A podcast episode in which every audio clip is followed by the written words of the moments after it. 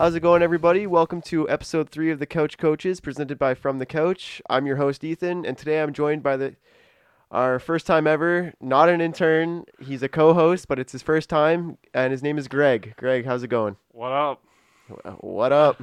Not a whole lot, buddy. Just uh, here to talk about some sports and stuff. You know what we've been trying to do for the last month. Not talking shit.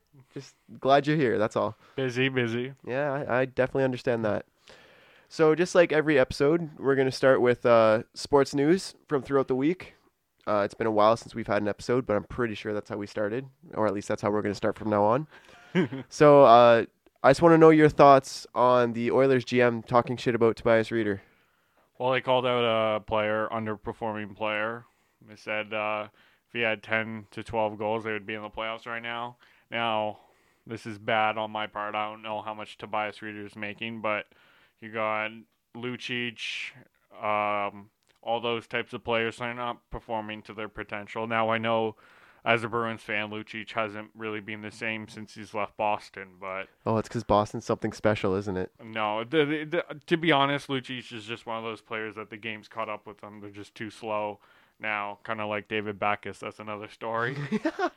but uh, kind of same similar contract situation. But uh, yeah, I just think that if if Tobias Rieder is your problem, that's you could trade, you know, and I think there's a whole lot more problems in Edmonton than Tobias Rieder. Exactly. That's my point. How can you be? As, he's pretty much like a, what do they call it? Like inter.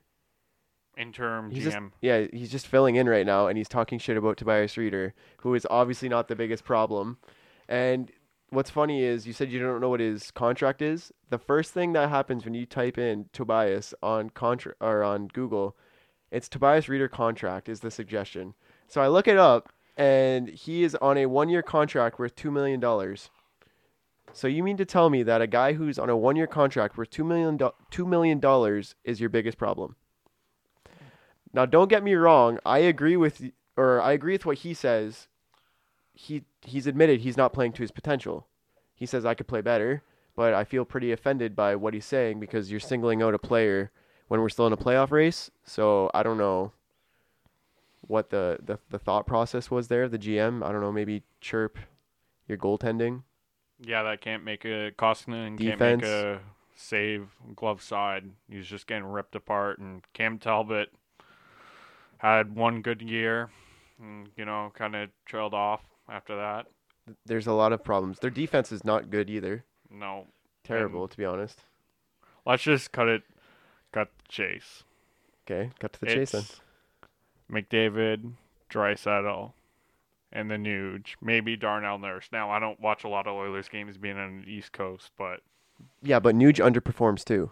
I know. But do you kind of blame him? No, I'd be sick of that shit too. Uh, He, yeah. He's kind of gone through the ringer with the Oilers. Yeah, he's been there. What? That was their second big pick. So he's been there a while. Like I think five or six years. Yeah. Yeah, he's been there a while, so I definitely don't blame him. He's been put through the ringer, and now he's is he on the fourth line? I don't know. But I think I think he could honestly be the next thing to go. a lot of things need to go. Just like looking for a new opportunity on a new team. Mhm. Well, you said you had one year left, so this is No, last year. Tobias Rieder is on a one year is one year left. I'm talking about uh Nuge. oh, I could oh. see him looking for new opportunities. Yeah, Just my personal opinion. but McDavid. I guess you gotta. If you're McDavid, you gotta go through another rebuild. I just, I McDavid's an amazing player. Don't get me wrong, but I think it, the Oilers did it very wrong. Like they didn't they didn't take that process properly. They kind of thought like McDavid could go through the ringer, or not McDavid could go through the ringer. They thought they'd get McDavid and all their problems would be solved. And yes, generational players are a huge asset to your team, but they're not. They don't make or break a team Yeah, right? Like hockey's a very team oriented game. You, Yep. you can't just have one guy going and nobody else. There's Mhm. four lines, right? So it is him and Draisaitl when like they're not playing together, but still, I'd probably say they're bottom six, and I couldn't. They're probably like AHL players. That's- exactly, Not gonna win. it's not going to win at all. And then McDavid's obviously frustrated. Yeah. You know, he's doing what he can, and it's obviously it's enough. But like, how, what else can you ask him to do? And I think it's tough of it's tough to ask him to also keep that locker room together because, like I just said, I think Nugent Hopkins is ready to look for new opportunities. I'm not speaking for him, I obviously don't know, but he's probably ready to look for new opportunities. And if that like if you see him ready to move on, then the whole locker room's falling apart, and that's also not on McDavid. But as a captain, it's tough to see, and you have to go through a rebuild. So I don't know. I wonder what McDavid is saying inside the locker room because he's not one to speak out. He hasn't really. He's kind of you know cookie cutter, just say what needs to be said through the media and doesn't really say anything kind of off the record. So I wonder what is said behind closed doors. What's actually being said? Yeah, I agree with that. I don't know. I feel I kind of he's they're wasting his golden years. That's all I know. I kind of feel bad for him. I'm not a huge McDavid fan, but I I do feel bad for him. But fuck the Oilers, so who cares? Moving on, uh, the Blue Jackets are currently out of a playoff spot with one point, or by one point, I think. yeah. Uh, what are your thoughts on that? I don't know. McDavid's. I mean McDavid. Duchene. they said they kind of feel paralyzed by the pressure. I don't know. John Tortorella yelling at you every night. I don't know if I agree with him. Duchene kind of. I don't know. I kind of somewhat feel bad for Duchene when he was in Colorado. He demanded a trade and wanted to go to a playoff team. Gets traded to Ottawa, makes the playoffs once, and then look at him. And now he's kind of got a spot. If I was Duchene, I kind of feel like this is my chance to make the playoffs and kind of have a deep run with their team. It's not. I think it's not necessarily. This is my shot to make a deep run in the playoffs because Duchene's still relatively young. I think this is more like, if I don't make the playoffs, how does that look for me personally when I'm looking for a contract? Yeah, especially he's looking one for this summer. Well, Yeah. half the team's looking for one this summer. Yeah, and obviously quite a bit of money. Like he wants Yeah. a good contract, right? And if you go from uh, Colorado not making the playoffs, and they had a good team, to Ottawa making the playoffs one year, and then being absolute dog shit the next, and then now he's on a pressured Columbus team trying to make the playoffs, and they trade for him at the deadline, saying, "Hey, we need you to get this done." I could see why he feels the pressure. Like uh, mentally right now, he's probably fucking feeling it. Which maybe big market teams will shy away from him in free agency because, let's be honest, Colorado and Ottawa aren't, and Columbus aren't exactly big market teams. The media's not putting a lot of pressure on you. Could you imagine that in Toronto, Edmonton, Boston, Montreal? Yeah, that's that's also very true. I see what you're saying because he's saying he's feeling pressure. Yeah, So imagine if he was on a big market team where the media is on you every fucking night. yeah. Yeah, exactly. Yeah, okay. But that there's the problem too. If you're not on a big big market team, what are the odds of you really making the playoffs? Hon- Like honestly, what are the if he ends up in somewhere like Arizona or Well, Arizona has a good team. not a playoff? Are they playoff team? Yeah, they've and they've won games with like the most. Uh, Arizona's in the playoffs right now. They're they're in the playoffs or just close just out. They've lost. Uh, they've lost the most games. Uh, like most players per injury, and they're coming back. Yeah, Arizona's a good team, and that's not true. Tampa Bay's not exactly a huge market. It is now. Okay, well, I'd say see. it. I, s- I would Dallas say is in the playoffs. been. Yeah, Uh, yeah, but the, I don't count the West because they're they're fucking. just not counting the whole. Yeah, the conference we- of the end. well, the West their points are trash right now. No, Yeah. but I agree. Okay, my statement was a little overdone. Not every non-big market team will not make the playoffs, but I'm saying the odds of him being on a team that has more pressure of putting a well-performing unit on the ice, he has better odds to make the playoffs in that situation. But I just don't I don't know where he would go. Who could who would really want him if he doesn't Well, there's a lot of cap room. Florida. Um, Florida, a non non big market that will probably not make the playoffs for another two years. The Rangers. That's a big cap- market team. Uh, They can make the playoffs. And uh no, actually I don't know anymore. They could have made the playoffs. Now I don't know for another couple of years. They're kind of hitting rebuild mode. Yeah, the Rangers. But I've watched some of the Rangers games. Like they compete. Mika Zibanejad, the Derek Brassard trade, is looking pretty good for the Rangers. Because now, where's Derek Brassard? Isn't he in Florida? No. No, he got traded to Colorado, isn't he? And he got Yeah, traded yeah. a bunch of times through there. That Mika Zibanejad's playing really well with the Rangers Yeah, that's on true. a bad team. Yeah. I don't know. I just back to Duchene. I don't know where he'll end up, but I hope. I mean, I don't hope that Columbus necessarily makes the playoffs. I just, I hope that this doesn't affect Duchene's career that much because he's kind of been thrown into the fucking fire.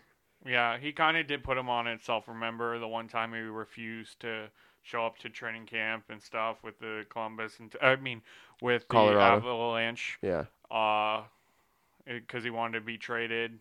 I don't know. I just I kind of hope Colorado makes the playoffs because hopefully they they would put up more to a more of a fight to Tampa Bay than Montreal would. Do you mean Columbus? Sorry. Yeah, Yeah, sorry. okay, yeah, that's all good. That's all good. Oh, oh, I'd rather see Columbus in the playoffs than Montreal, man. Fuck Montreal. But that's a big market. Oh, but big markets. no, don't- fuck Montreal, man. They don't I- I agree with you, but I just think that I don't know if Toronto or Boston want to get out. There's a- Sorry, there's a perfect example. I'll let you get back to your Toronto Boston spiel. I see that you say it after Coach Dahman's left the building. But there's a perfect example of uh, a big market that has a lot of pressure to put a winning team on the ice, and they never fucking do. The Montreal Canadiens. Fuck Montreal. That's that's an example of what I was trying to say earlier. Boston's a big market. They've had pretty successful teams. Chicago's a big market. They when they first start out. No, that's what I'm saying. Big market team, big markets usually put well-performing teams on the ice, but Montreal is one of those Wha- wha- situations where they're a the big Leafs market. last twenty years? Okay, them too. I'll count them too. I don't give a shit. Well, they've been terrible the last twenty years. If you put them like the whole. yeah, so. I'm putting them in the same bracket as Montreal.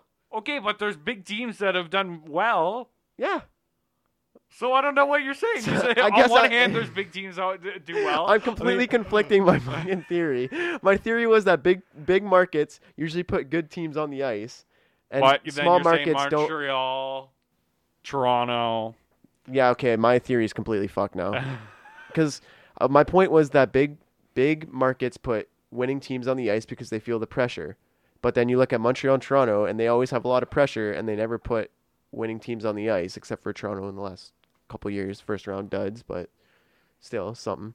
Uh, so yeah, I guess my theory is completely fucked. Thanks, Greg. So go back to your Well, Toronto, you- Boston. Theory, that's your fault. Yeah, I was just saying that I hope Columbus. I think Columbus. I don't think they have much of a chance, but they have a better chance of beating Columbus, or at least getting them, you know, tired a bit before they play Toronto or Boston in the second round.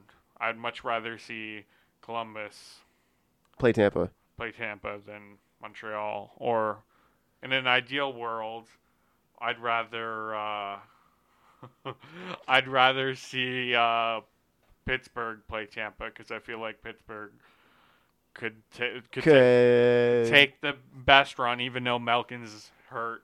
So I don't know much about that. could make it to the Stanley Cup final. Mm, No, I don't think so. Okay, so what was your thoughts on uh, Toronto, Boston? Though you're gonna say something, then I cut you off because I wanted to talk shit about Montreal. No, I just think the again. I was just saying that. Oh, that you think that if either Toronto or Boston has to play Tampa, you'd rather Columbus play yeah. Tampa first. That way they're tired going. Okay. Or Pi- anybody but Montreal. Anybody basically. but Montreal because Montreal gets swept. Yeah. Yeah. Okay. see, see how I said that, nice and smooth. All right. Um, let's kind of switch over to a different sport. Let's go over a different sport with my with my Boston girls. Let's uh, talk about Mike Trout making four hundred thirty million dollars this year, or in the last week. He got signed by the Angels. Actually, you know what? No, we're gonna have an interview later on with uh with our buddy Riley. He- Rads. Rads. Uh, we're gonna have a little phone interview with him. He'll probably be on the podcast more too. So let's save the Mike Trout stuff for then. Yeah, we'll have a whole baseball. Yeah, we'll have a little baseball uh, action going on there. Let's let's focus on the NFL right now. This is this is my shit. Okay, you know your shit too, but this is my shit. And I got to say, this Says NFL, fan. this yeah, well, let's wait till my let's go moment of the week for that. Okay, we had a good signing. The NFL free agency madness like I see why they call March March Madness. It's not just about the college basketball, buddy, because this free agency has been insane and probably one of the biggest I've ever witnessed in my years of watching football. I don't know about you, but Yeah, probably. I can't think of a crazier year of like running backs flipping teams, uh, big, big quarterback signings. I don't know how big and effective a Nick Foles quarterback signing will end up being for the Jaguars, but I don't know. I think it could be. Yes, he won a Super Bowl, but I think it could be a kind of like a Kirk Cousins situation. He gets a decently big contract and he just gets comfortable. Because Yep. he's been looking for that his whole career, right? Like flipping Mhm. from the Eagles to the Rams. Eagles have a much better offense than the um, Jags do. Yeah. Sorry, he went from the Rams to the Eagles, right? He got Who? drafted by the Rams. Nick Foles. Drafted by the Rams, went to the Eagles, Yeah. went to Kansas City, went back to the Eagles. And he yeah, so my point is he's always been looking for a comfortable contract, right, to kind of set himself up. He won a Super Bowl, which is obviously every player wants that.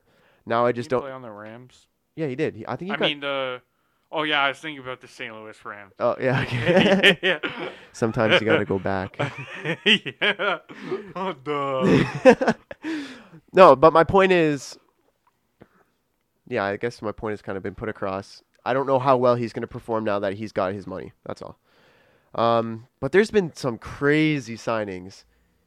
The like the Colts have done nothing, but I don't know why they came to my head. The Raiders, like them or hate them, they're getting ready to go to Vegas with some bit pretty big players. that are gonna age out by the time their team's gonna be relevant. They got a five-year- Yeah, they got a five year cap on those players. I agree. Five years. Mm, that's stretching it. Well, what do you- I think Antonio Brown could perform for another five years. A 35 year old Antonio Brown. Yeah, maybe Mm, not. Maybe not. Not your number one wideout. Maybe. Maybe That's he. a lot of money to pay uh, number four, Well, how many years he's got left on his contract? Three.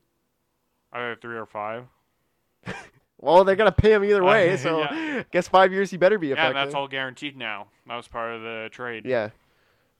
I don't know. I think he could he could be all right for five years, but they're they're building something over there to compete.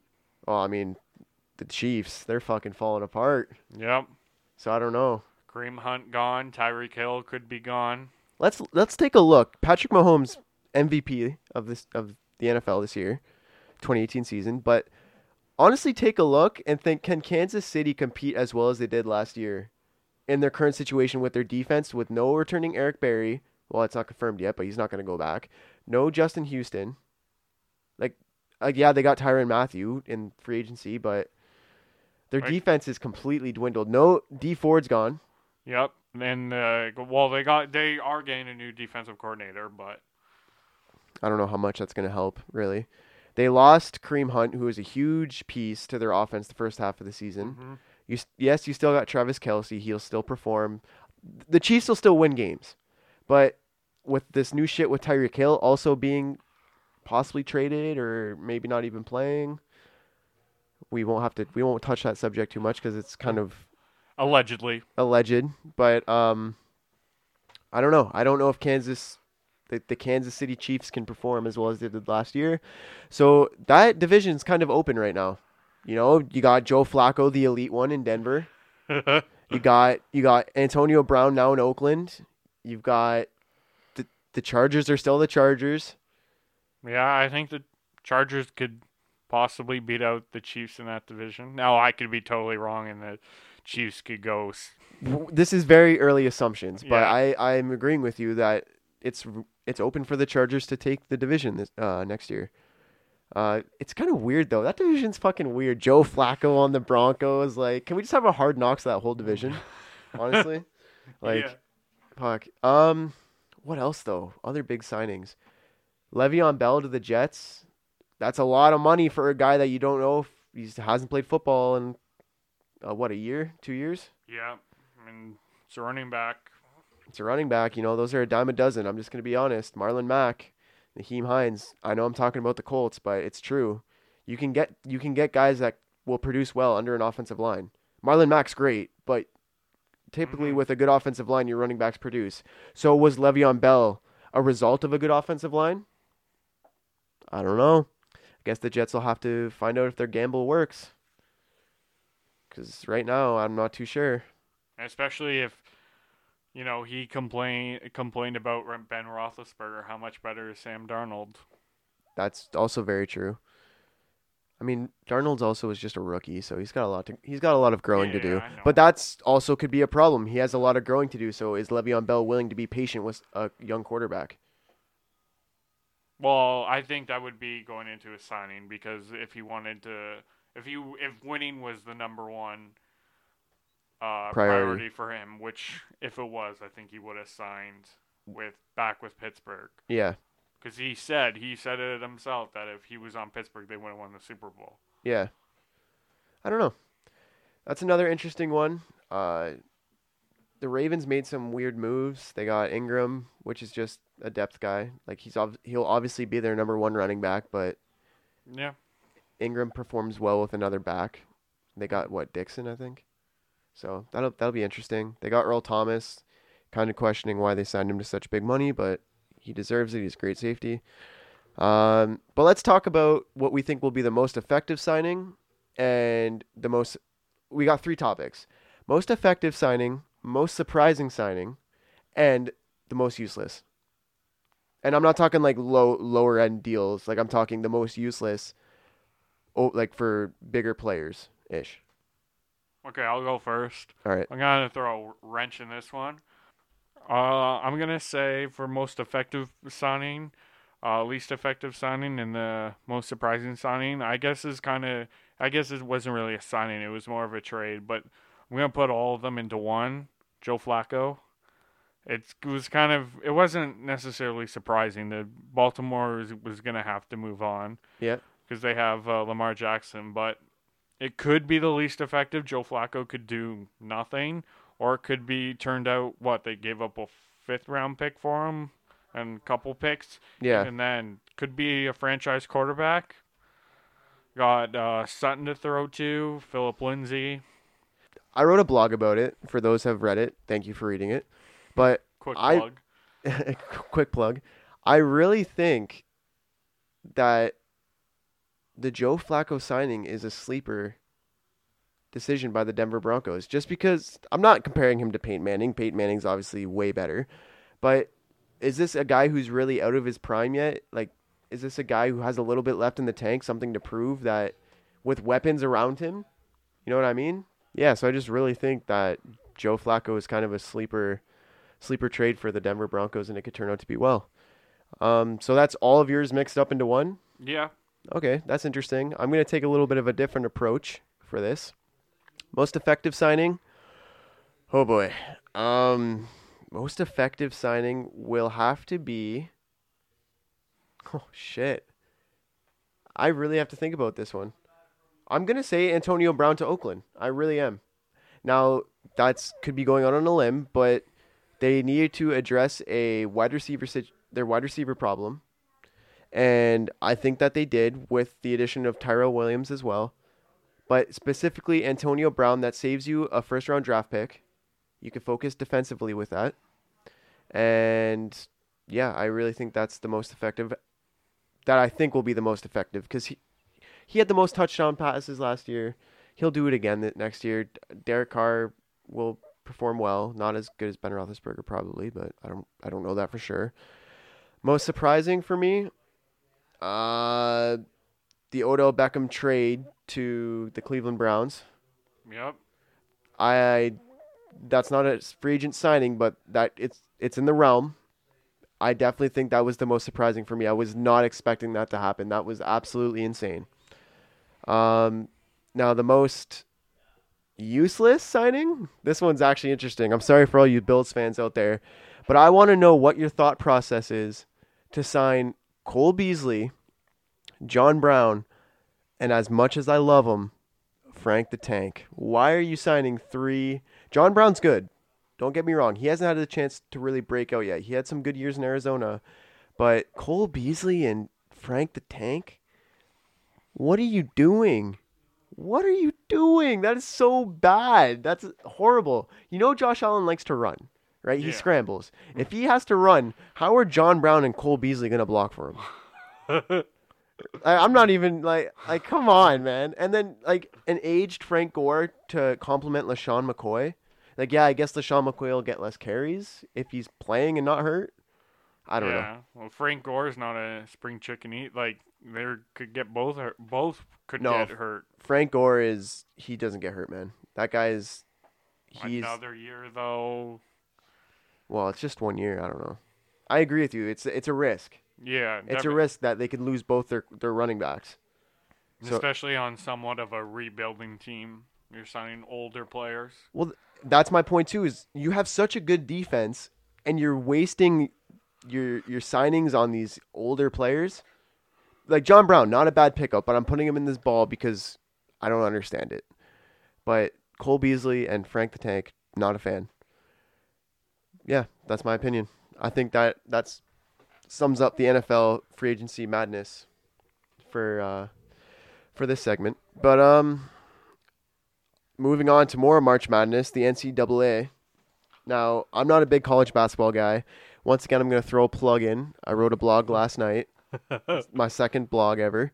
But I threw, I wrote a blog explaining my first ever experience with basketball in general, and more specifically, the NCAA. So, Greg, you're the one who got me started on this little excitement called the NCAA March Madness brackets. Please explain yourself and why you enjoy it so much. Uh, I'm not uh, like Ethan. Uh, it wasn't my first time watching college basketball, but I'm definitely not a huge college basketball fan. I'll watch uh, March Madness like when it's on, but I'm not watching like the tourneys and uh, like um, regular season games. But uh, I like making brackets, like I'm sure a lot of people do. And you know, when you're trying to get that perfect bracket, that's next to impossible. It's exhilarating, man. Yeah, it is, especially when you have a team that uh, could pull off the upset eh, when you pick them and they miss a uh, three point shot to win the game. Okay, listen, listen. Are you talking shit right now? Yeah, Okay, I. A lot of people are probably not going to read my blog, so I'll just give a little quick recap of it.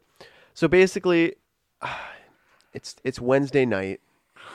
I'm like, yo, screw this NCAA basketball.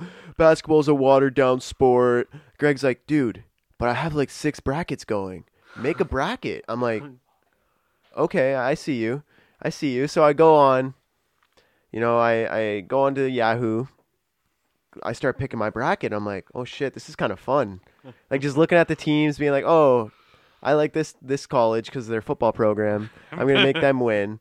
And then I'm like, thinking, oh, I need some upsets in the mix as well. And then you told me to take Cincinnati. Thank you for you're welcome. thank you for that. I had them going all the way to the top four, and that's done. Shot my bracket right down.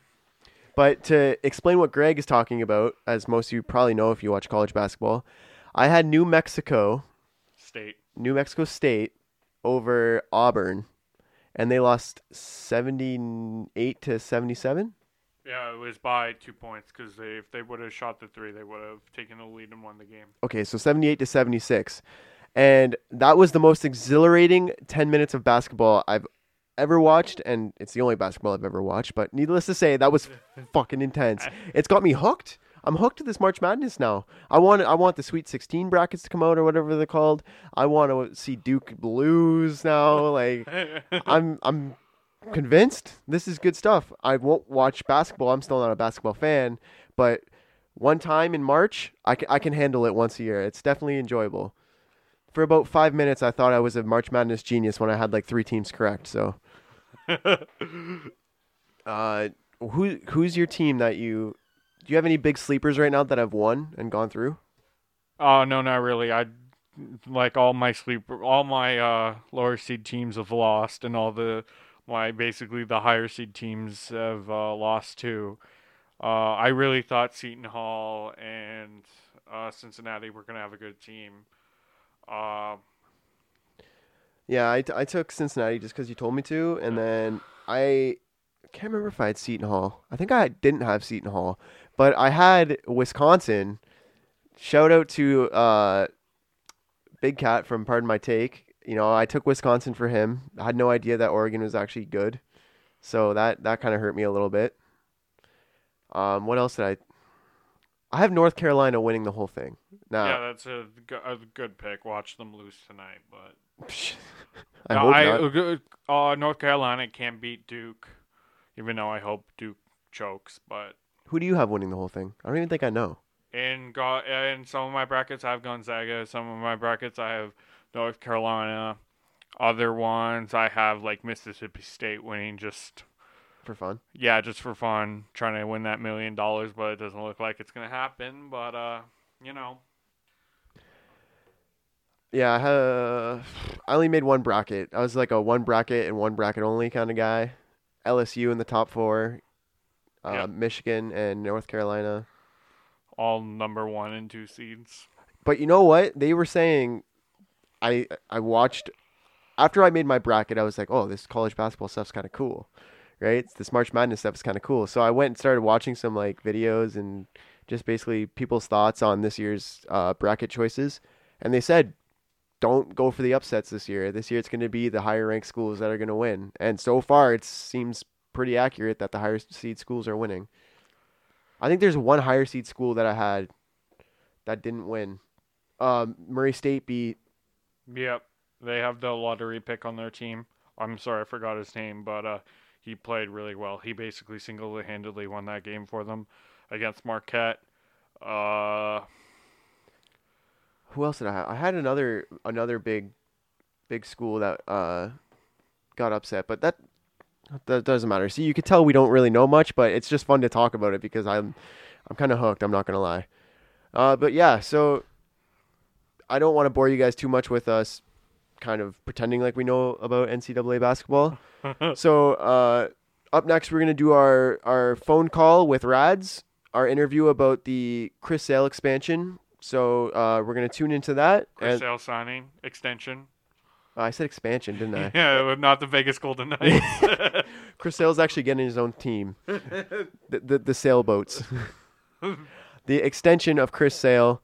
We want to hear Riley's thought on that, so we're gonna Oh, go to I'm our getting a interview right now, and then after that, we're gonna finish off. Hey with, Riley, uh, how's it Go going? Uh, congratulations on your award. Thanks, boys. Uh, yeah, thanks for having me on. that was a that was a bigger award than you ever won in hockey. Oh, sh- Buddy, I, I've I've I've won a lot of awards in hockey, pal. I, I got Omeke hats. I got I got medals. I, I got a lot of awards. What about the ring stuck in your ear? Okay, thank you. What are you saying now? okay. we have you on the podcast for about two seconds, and Greg's already roasting you. So this, uh, Gre- Greg doesn't know what the fuck he's talking about. I've I've, I've ignored everything Greg said. This is my podcast debut, right? this is your podcast debut. It's also Greg's though, so Oh, well, well, that's embarrassing that I'm on the same. that I make my podcast debut at the same time as the fucking co-host. That's very true. Uh, so, since you got a nice award, we wanted to bring you onto the show today to talk about uh, your thoughts on the Chris Sale expansion. Uh, what is it? Five years for 150 million dollars? Five years, 150 mil. Boys, let me tell you something. That fucking contract that Red Sox has done the last 10 years, I fucking love it. Oh, you like Wait, it? Am I allowed to swear? You can swear, yeah. All right, I can swear. And boys, let me just interrupt there, interrupt here for a second. I just want to say I have no fucking idea why I won that award. I have no idea what it was for. He just started the prost just started babbling a bunch of nice things about me. And he's like, Riley, come on up here. You won this one. So I was like, thank you. And I ended up winning this huge ass award. It was a great time. Do you know what it was for at all, or no? No, he didn't say that. He was up there, and like six of us won awards, and he was just like rambling on about me and all these great things about me, which are obviously all true. And then he ends up just handing me an award. He never told me what it was for. It must be. Uh, it must be an award for that beauty hat that you wear. I'm not gonna lie. Oh, buddy, the, the hat is fucking fire. My mom was buying one for the longest time, and then she finally did, and I've, I, I've like have not stopped getting compliments on it. Oh, It's dude, fantastic. it it fits the uh, it fits the role. I'm not gonna lie. It looks good. Yeah. Oh, hang on. They just shut the door on me. That's the problem. hang on. Hang on. No problem. Okay, actually continue. Let's just talk while, while I wait for someone. Okay, so yeah, Thank you. Thank you. I'm, I'm, I'm on the phone. Sorry about that. I'm phoning it open. Okay, what are we talking? Chris Sale extension. Chris, uh, yeah. So uh, we just wanted your expertise on it. What what your thoughts are about the uh, Boys, you know- extension? as You- a you- Boston oh, Red there's Sox a fan. fire truck going by. Boy, boys, you know I'm I'm a diehard Sox fan. Like I said before, we started talking about my Shaft Ward. No big deal. I won it. That I love the extension. Five years, 160 mil. The guy, the guy is the best pitcher in the American League for the last uh, five years. He deserves every penny of it. And let me tell you, he did take a pay cut. Why? Because David Price is not a better pitcher than him. Chris Sale, best pitcher in the American League, as I just said, he deserves the David Price extension or a David Price contract, excuse me. And he took a huge pay cut so other guys can get some money and uh, stick around. I love it. I love the signing. I'm glad he wants to be in Boston. So uh, is he taking the pay cut uh, so he they can uh, afford Mookie Betts next year or what? Well, here's the thing. Actually, Greg, what you don't know is Mookie Betts is a next year project. He's going to want Mike Trout money. Mookie Betts is not going to get Mike Trout money. He's going to want Mike Trout money. The thing is, after this year, JD Martinez, you know he's an opt out. He's going to have another monster season. Jumbo Dong, I love that guy. and we got, uh, who else is free agent this year? Ricky Raindrop, Porcello. He's like the fourth pitcher of the rotation, but he's a Cy Young winner. You know he's going to want to get paid. We got uh, Brock Holt. What a beat that guy is. Cycle the playoffs for the Yankees, no deal. You know he's going to want some money. So you're got- fucked. Right, and then we got Xander Bogaerts, best shortstop in the fucking like the second coming of Derek Jeter. You know he's going to want money after this year too. So, so Dombrowski, our GM, Dave Dombrowski said back in January, holy fucking here, boys. He said that we're not going to be able to sign all our top guys, but you know what? Sign Sale, that would be more. I I don't know if like Sale's good. Don't get me wrong, and he could be the best pitcher in the AL. I'm not going to doubt that at all. But I I, I, that's what I said. Best pitcher in the AL. I didn't say best in the league. He's not the best in the league. Let's clarify that. Okay, okay, you got the best in the Boys, league. boys, I'm sorry if the, the sound's messed up. I had to go inside. It was too cold. I was got like frostbite on my hand. it's a little better now. You're kind of cutting out a bit before, but that's fine. Okay, okay, we're inside now. We're we're under the tunnel here, but we're inside. People are talking. The game's going on in the background, but hopefully we're good. It's My all good. It's- it's sound effects. Yeah. Okay. So anyway, what were you saying now? I think what I think Greg's point though was that Mookie Betts is a more important signing to the Red Sox than Chris Sale. Like you guys got Well- such a good rotation already. For sure, and I and, and for once in my life, I actually agree with one of Greg's terrible takes. this one was not terrible. Mookie Betts is going to be more important, but let's remember, we, we don't sign Mookie Betts, which I think we will. I, I think I think we are going to re-sign him. It's not the end of the world. We we still got a lot of other talented players on that on that uh, diamond. Excuse me, and you know to get Chris Sale, we gave up a lot of the farm system. The farm system is coming back now. That was a few years ago. We, we're we're starting to draft and develop now. So we lose Mookie Betts again. I don't think we will. I think we're going to sign him. He's going to get probably um, Mike Trout money. That's what he wants. I don't think he deserves it, but that's what he's going to get. But if we lose him, not the end of the world. All right, that's a respectable uh, opinion. Um, but why do you think 150 million dollars is a pay cut? Like, is that's a that's a pay cut Because nowadays? here's the thing. Like you said, you just said it, Ethan. Chris Sale is probably one of the best pitchers in the American League. I think he is the best pitcher in the American League. I'm not just saying that I'm a diehard Sox fan. He is the best pitcher in American League, right? He deserves 217 million David Price. Chris Sale deserves that money. Greg, you can laugh. You can laugh as much as you want. He deserves that fucking money. He, he's been one of the best pitchers in the American League for the last five years, and he still is constantly good. So for him to not want more money than 150 million, you see how the free agent market, market's working, Ethan. All these guys are holding out until they get gas contracts. Yeah, or it's they're only stupid. getting stuck with they're only getting stuck with one year deals because no one's going to pay them. But anyway, Mitch Marner. uh, so you know if Chris Sale hits the, the, the market, he's going to want he was going to want more than 200 million. You, you, you realize that. I, You, I you got to agree with that. Yeah, he's gonna go to the Blue Jays. Yeah, oh yeah, for sure. Because you know you want to join a rotation of fucking uh, fucking Matt Shoemaker and fucking play Joe Buchholz. so anyway, so I'm saying 150 million for him. It's a pay cut. It is. You can't tell me it's not a pay cut. No, I think it, I think it's uh, Then, I, then why the hell are you asking me if it was a pay cut? Because agree with me. because I just Or- wanted or- to know or, or what. Zach Craig and another one to see. No, that's my that's one of my stupid takes because I think baseball is getting a little a little ridiculous for the fact that 150 million dollars is considered a pay cut by their fans. It shouldn't Funny, be like funny. that. Well, I Ethan, I listened to the last episode, okay, where where you where you and Coach Don were talking about this, And I and I agree with you. I completely agree with you. I think the guys are fucking selfish. I, I, I think Bryce Harper, or maybe Bryce Harper deserves like around 200 mil, over 200 mil. Manny Machado, no way in hell deserves three 300 million dollar contract for 10 years. That's ridiculous. Exactly. So, so I, I, I do agree with you in the sense that the market is getting a little, uh, or that these players are self-dependent to the market. I don't care if they're generation players or not. They, they, they don't deserve this money. Mike Trout deserves every every uh, penny of that contract. He's the only one that deserves that money. All these other guys that are signing, no, no, they don't. I don't. I don't think any any athlete, especially ball So, hang players, should be worth 430 million dollars, Riley. But we'll Well, keep our opinions so you, you don't, you don't. Okay, but here's my thing, Ethan. Mike, Mike Trout is probably one of the greatest athletes of all time. Oh, the greatest baseball player of all time. He, he has to be in that mix now. I got to compare to the, the game has changed, but he's got to be up there as one of the best ones of all time. And given how the market has become, uh, you, you know he was going to get paid. And I think, considering what 100 mil, 200 mil standard contract for a you know generational player now, Mike Trout's more than a generational player. He deserves the money. Okay. Yeah. Well, if you're gonna look at it that way, yeah. I yeah, guess you're right. And, and again, I, I agree with you. If, if this was 10 years ago, Mike Trout was not, and Mike Trout was Mike Trout was making 430 million dollars on contract. No, definitely not. But but the game has changed, right? It has changed. Greg, do you have Yeah. any uh, matters of opinion about this? I just think that uh, the MLB would kind of want uh, a marketable player to be their highest paid player. Mike Trout doesn't do a lot of stuff in the media, and he doesn't seem to be that marketable. That's true. I, Mike Trout is marketable. I don't know. He, he plays in fucking California. What are you expecting? He's not playing uh, for the fucking Yankees. He's, he's not playing for their.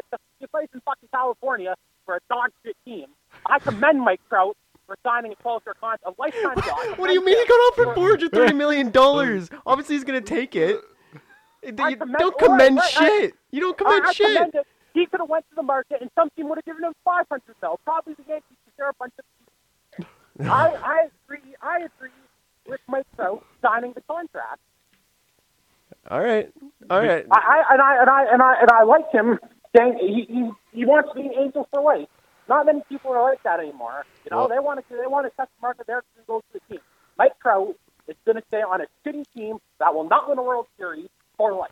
If you if you offered me more money than I'd ever seen in my lifetime, yeah, I'd want to be an angel for life well, of too. course, who, who wouldn't take that money, bro? Well, Riley, uh, we appreciate your opinion, and uh, after this, I definitely want to have you on the show because I like not on a phone interview because I think it'll be really good. Boy, I, I, I, I, I had fun. Let me just say, Greg, your your takes are fucking pathetic in high school, and they're even, five years later, they're even worse. Ethan, I had I had a blast, and I, and I would love to come back on this show. This is this is cool what you guys are doing. I like it. I'm, I'm a fan. I, I want to listen to it all the time. thank you, thank you. I want to bring you on the show and have you in the same room as Greg. That way, I could see how heated it gets because Especially Hey, because I, I like would love that. NHL playoffs. I think you're going to be coming around, buddy. Good. good. Don't worry. I'm already trying to start my brackets out. And Greg, let me tell you, the Bruins they're done in the second round. Oh, first round, done in the second round. All right. All right, Riley. Well, uh, I'm gonna let Greg hold that thought, and uh, for when you're actually here for the podcast, uh, I'm gonna let you go and finish enjoying your hockey game. And uh, thanks for coming on to the episode. Thanks, boys. Have fun. All right, have a good one. We'll see you later. All right, so you guys just got to hear Rads for the first time. Uh, he'll probably be on the podcast more. He's got some pretty interesting takes, especially for baseball. And uh, we're gonna finish off this week's episode with our Let's Go moment of the week. Greg, you can go ahead and start if you have one. If not, I'll go first. Uh, I have one. It's not necessarily a moment, but I this might be a little biased. But uh, having Brad Marchand more way more active on, social media, I think it's not just good for Bruins fans like myself, but it's good for the whole game of hockey, kind of growing the game. I know he's necess- not necessarily like growing the game as per se. He's not getting little kids on ho- uh, hockey sticks, but he's just or no, on skates, but he's uh Little kids on hockey sticks. he's um he's getting definitely more exposure. Like people are seeing it on uh, Twitter that might not necessarily uh, see it.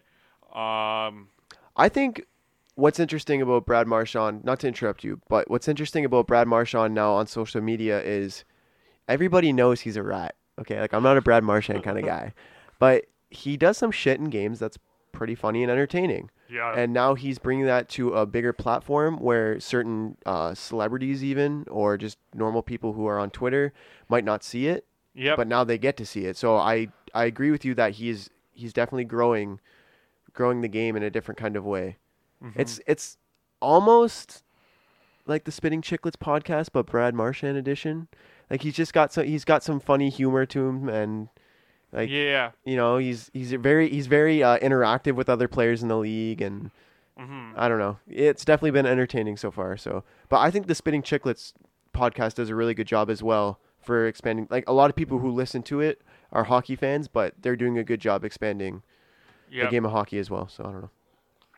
You can continue if you have any more thoughts. Yeah, I was just saying, like we see football players and basketball players on Twitter, uh, talking, talking trash. Sometimes, sometimes not in a good way. Dwight Howard, uh, but like people are talking, uh, talking about them, and you know, kind of creating buzz.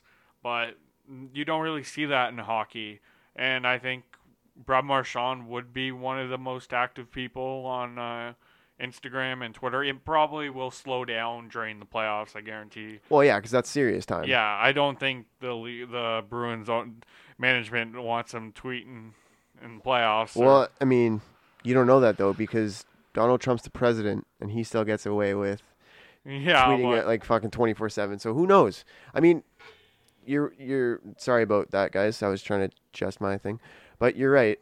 It'll probably will slow down the playoffs, but it's just it'll be good to have him around. it, I'd like to see more guys get on board with this. uh-huh. Like who who do you think outside of the Bruins would be funny to have on social media? uh, Like think about how funny Biz Nasty is. Can you imagine if Biz Nasty was on social media and like active the way he is now with well, he, he was a little bit during his career, but, obviously he wasn't a star player. yeah. Come on the pod, but uh, no. Uh, um, I'm trying to think some players that would be funny on Twitter. Like you see, you see past players start up their own brands and stuff like that. Like it's not hockey, but Pat McAfee with football Uh-huh. and like giving exposure to punters. And uh, I think John Scott has his own podcast now and his own brand starting up. It's like you see a bunch of players do it once they're done their careers, but just like you already mentioned, basketball players and football players are already very active within their social media communities Mhm. and with other players and stuff like that. So I think we need to see it more in hockey. And I'm not just saying like starting so- social media. Like a bunch of NHL players have social media, but they're not as interactive. And they're not they're not using it the way that it, Brad Marchand's using it. it could be used. Yeah. The potential it has, yeah. Yeah. I agree with you on that. It's also a really good way to market yourself too though. Uh huh. You know, like like some of the shit you've already shown me is so funny. I don't know. ah, a And, it, and it's pretty funny. Like some of the play, some of the players on Boston are kind of having fun with it. Like Yeah. him and Torey Krug are uh, are bashing each other on who's shorter and that kind of stuff. And Pastrnak's been tweeting back at him. And it, it's it. Hopefully, it all stays positive. Hopefully, there's not something that gets on Twitter that shouldn't be. But I don't see Brad Marchand doing that. No. Uh, it also kind of creates a like I'm sure the guys already all get along really well, but kind of creates more of a friendly atmosphere within the locker room and stuff, right? Yeah. Uh, he kind of already does it, but my thought of a player who could definitely benefit from using social media the way Brad Marchand does is uh, Roberto Luongo. Yeah. He he. He kind of does. He You know, kinda he's does, kind of a but He's not jokester as interactive, I don't think. No, but I mean, he's kind of towards the end of his playing Yeah. days, but I think he would be a perfect analyst. he on yeah, TV. he's so he's funny. He's just I think he's the he's a good example of somebody who should take advantage of take advantage of social media like Brad Marchand. hmm Uh, What's your uh, let's go moment of the week? my let's go moment of the week is not something as fun, unfortunately. I mean, it's fun for me. I don't know how much fun it is for opposing quarterbacks in the AFC South. Oh, here we go. At you, Deshaun Watson. We own you, bitch. The Indianapolis Colts get linebacker Justin Houston on a two-year deal worth twenty-four million dollars, and I think it's like it's not not all of it's guaranteed, obviously. Yep. huge signing. I'm pumped. We finally spent some of our our money that we had in cap. Um, veteran leadership for the Colts with a young. They have a very young defense, a very young linebacker core as it is, right? With uh, Anthony Walker and uh, Darius Leonard. So I really think that this is a good signing. You could say he's a little washed. I don't care. Nine sacks and five forced fumbles last year is not washed to me. I think he's going to be a perfect fit for our pass rush. Um, and again, I think this is more specifically just a leadership kind of deal where bring bring him in, let him teach the young guys what he knows about the game. He'll retire after that. I agree with you. Maybe get him a Super Bowl. Who knows?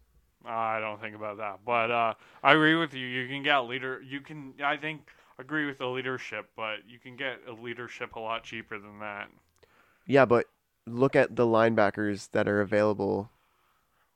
Who's cheaper? I'm. Uh, I. That that's a good option. Like Yeah. he's still he can Yeah, still yeah. play well. Like you don't need him. He's also you got. I think they're. I think he's playing defensive end.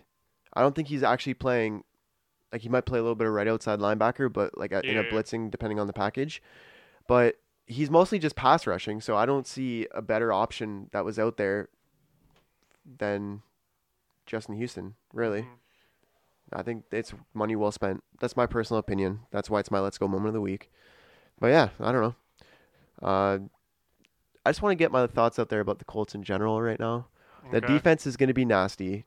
And again, signing Justin Houston now frees up our opportunity to sign maybe a corner in the draft, or they could still go for a pass rusher, but I don't know. Um, but the Devin Funchess signing, people are kind of like, why are you spending that much on a on a receiver for a one year deal? And it's Devin Funchess. That guy can't catch a fucking beach ball.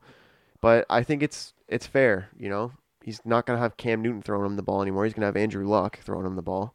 Well, maybe Cam Newton will be throwing a little different, but that's a different story for a different day. Did, wait, are you talking about what he posted on uh yep. or what? Yeah. So Hashtag keep pounding. yeah, he gets pounded enough. He doesn't need to get pounded for one month. Um, but yeah, Devin Funchess. I think it's a great signing. It's only a one year deal. It's basically like a like a tryout for thirteen million dollars. it's like, hey, if you can learn to catch a ball and be really effective, we will sign you for more money. So Yeah. I, I like it. But Cam Newton, I'm proud of you, buddy. You know, somebody's got to do it for all of us. You know, you're like Russell Wilson now. Russell Wilson's. well, Washington Wilson can, but he's married. Yeah, no, but I'm saying he's the Russell Wilson of now Oh, of yeah, yeah, yeah. 2019. For six months or three months, whatever he said. One month. Oh, Pretty sure he said one month. He's not. He's uh. It's the off season, so they're not pounding. You know, Oh, Panthers aren't pounding, so neither's Cam Newton. Uh, but that's how I guess we'll finish off this week's episode talking about Cam Newton not pounding in the off season. Good for him. Uh, Greg, it was good having you on the podcast for the first Yep. time. Glad to have you as a co-host. Can't wait to have you, Coach Dom, and I all in the same room. yeah, and maybe Riley. bring Riley in here as well. Oh my gosh, that it's gonna Oh. get heated. Maybe we'll do something fun for like uh, opening day or something for Riley. I think Yeah. he'd enjoy that. But uh, yeah, this has been another episode of uh, the Couch Coaches, guys. Until next time. See ya.